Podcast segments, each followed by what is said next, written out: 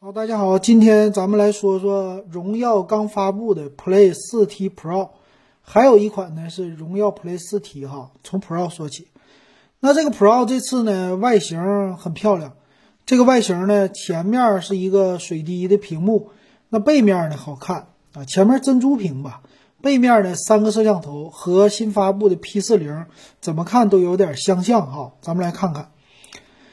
那这次呢，它的处理器啊，也算是他们家麒麟八幺零的第二款机型了吧？第一款呢，大家非常熟悉了，荣耀的九 X。那这次呢，这麒麟八幺零不用说了，在终端的这个领域，千元机领域还是很不错的。主要是，嗯，这工艺先进啊，七纳米，而且是 A 七六的大核嘛，这都是不错的啊。那这个不用多介绍，来看这个机身哈，机身呢，这次以轻薄为主。重量一百六十五克，那背面呢？你就不用说了，哎，这就肯定不是玻璃的了，这一定要用塑料了。这玩意儿呢，仁者见仁，智者见智。有的人觉得不是玻璃的，手感不好，但毕竟它轻啊，啊，这是一个好处哈。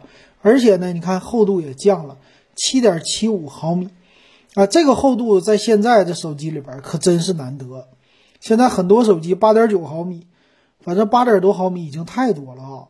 这是一个很难得的事儿，挺好，嗯，但是呢，我们要看它的到时候的这个电池容量够不够大，对吧？啊，现在很多电池容量大的机型，大家已经适应了，哎，快充啊这些的，如果没有了呢，可能电量是个问题。咱一会儿看哈，反正这个背面整的挺好看的，背面没什么指纹了这些，因为是屏下指纹解锁呀，哎，它也是有三个摄像头。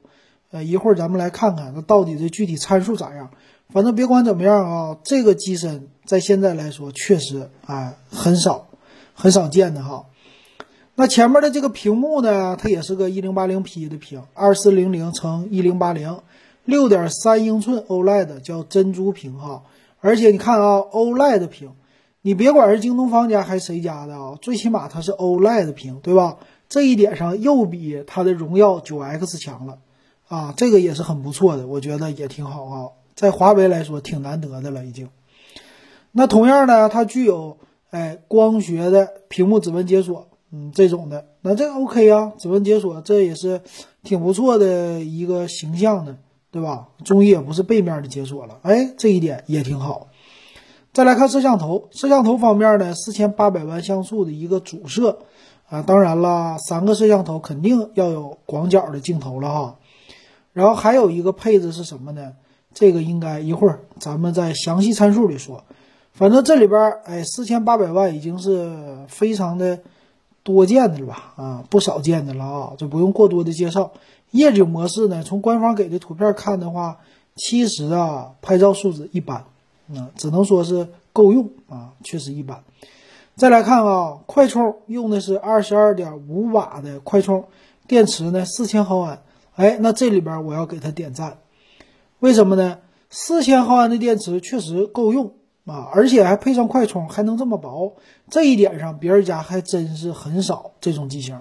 那冲着这一点呢，我觉得它的到现在哈来说还是挺值得购买的。那这一点做的确实挺不错的哈。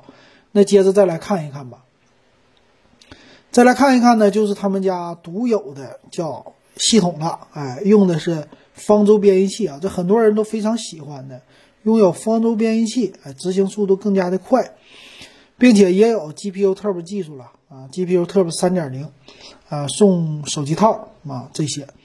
那机身的颜色呢，其实这个造型啊，还是算是去年的那种的样子居多哈。但是整机现在看起来，无论正面背面，都是非常的时髦的样子。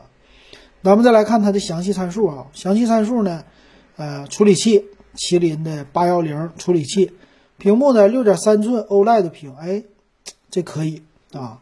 然后再来看，再来看它的内存啊，六个 G 的内存，一百二十八 G 的存储，最大呢它是要支持 NM 的存储卡，NM 的最大支持二百五十六个 G，所以这个扩展呢可能有点费劲啊，主要是这卡比较贵哈。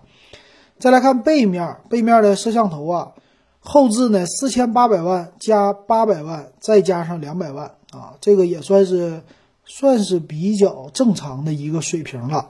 那前置呢一千六百万像素，所以这个摄像头呢，你正常拍个照啥的都够用，完全够用。双频的 WiFi，蓝牙五点零的支持。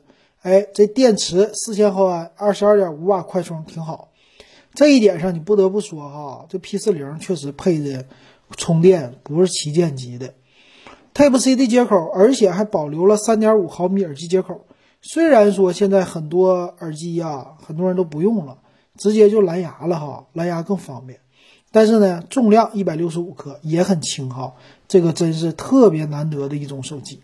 再来看它的售价吧，售价呢，它有两种，一个是六加一二八的一四九九，还有一个是八加一二八的一六九九，差了两个 G 内存，只差两百块钱，我觉得这个价格啊，还算是非常的具有性价比的了。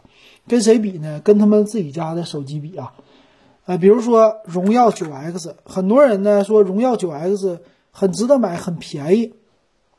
但是呢，荣耀九 X 应该是侧边的指纹解锁，对吧？而且呢，六加一二八 G 现在荣耀九 X 竟然是卖到了一千七百九十九啊，那这个售价呢，荣耀的 Play 四 T Pro。绝对是比荣耀九 X 性价比还是更高的哈，那咱们就跟它这同门师兄荣耀九 X 比一下呗，比一下看起来呢，看一下啊，麒麟八幺零它两家都一样，屏幕呢差一点，屏幕呢荣耀九 X 更大，但是呢它不是 OLED 屏，哎，就显示的色彩度肯定是要稍微差一些的，而且屏幕的像素密度啊，因为这屏更大了，像素密度变低了啊。所以清晰度呢，反而是这个荣耀 Play 4T Pro，哎呀，这个累死我了，才更好啊。然后呢，扩展卡这个就不用说了，扩展一般人不用哈。然后还一个就是背面的摄像头啊，背面摄像头绝对比荣耀 9X 好，前置呢一样，没什么区别，WiFi、蓝牙5.0都有，电池呢它两家还都一样，然后充电3.5毫米接口都有。但荣耀九 X 呢，八点八毫米，重量二百零六克，那这个呢又轻，容啊，这个整个的功能又升级，价格呢还下降，那这个确实太难得了，可以说终于变成了一个荣耀家难得的属于性价比的机型，哎，这个确实太难得了，我估计这手机应该非常的好卖哈。那接下来如果有听友会问我。说买千元机买哪个？那我应该推荐这个荣耀 Play 4T Pro 了。虽然很绕口，但是确实这个性能性价比啊来说还是确实很高的哈。那基本上它的和同款比哈，比如说我之前一直比较喜欢的 Realme 的 X 二，跟这款比起来，基本上性能相当。啊，处理器啊，屏幕啊。摄像头啊，这些虽然说 Realme X 二是六千四百万像素的主摄，但是毕竟荣耀这品牌的溢价稍微高一些，是吧？这个手机接受度应该是会是非常非常高的。好，那这期呢，咱们就说到这儿哈。呃，这回看看荣耀家呢，你可以看，哎，荣耀 Play 4T Pro 啊，这荣耀九 X 就只碰那个最低端的，就是四加六十四 G 的，它这高低端搭配。哎，等六加一二八 G 的你就买这个就行了。但我觉得哈，你直接就上这个就完事儿了，内存也多，存储也多啊。六加一二八是已经让你可以用两年了，难得的性价比的水桶机啊，确实非常难得啊。行，那咱们就说到这儿啊，感谢大家的收听还有收看。如果喜欢我节目，可以加我微信 w e b 幺五三，还有呢六块钱入咱们现在电子数码点评的群。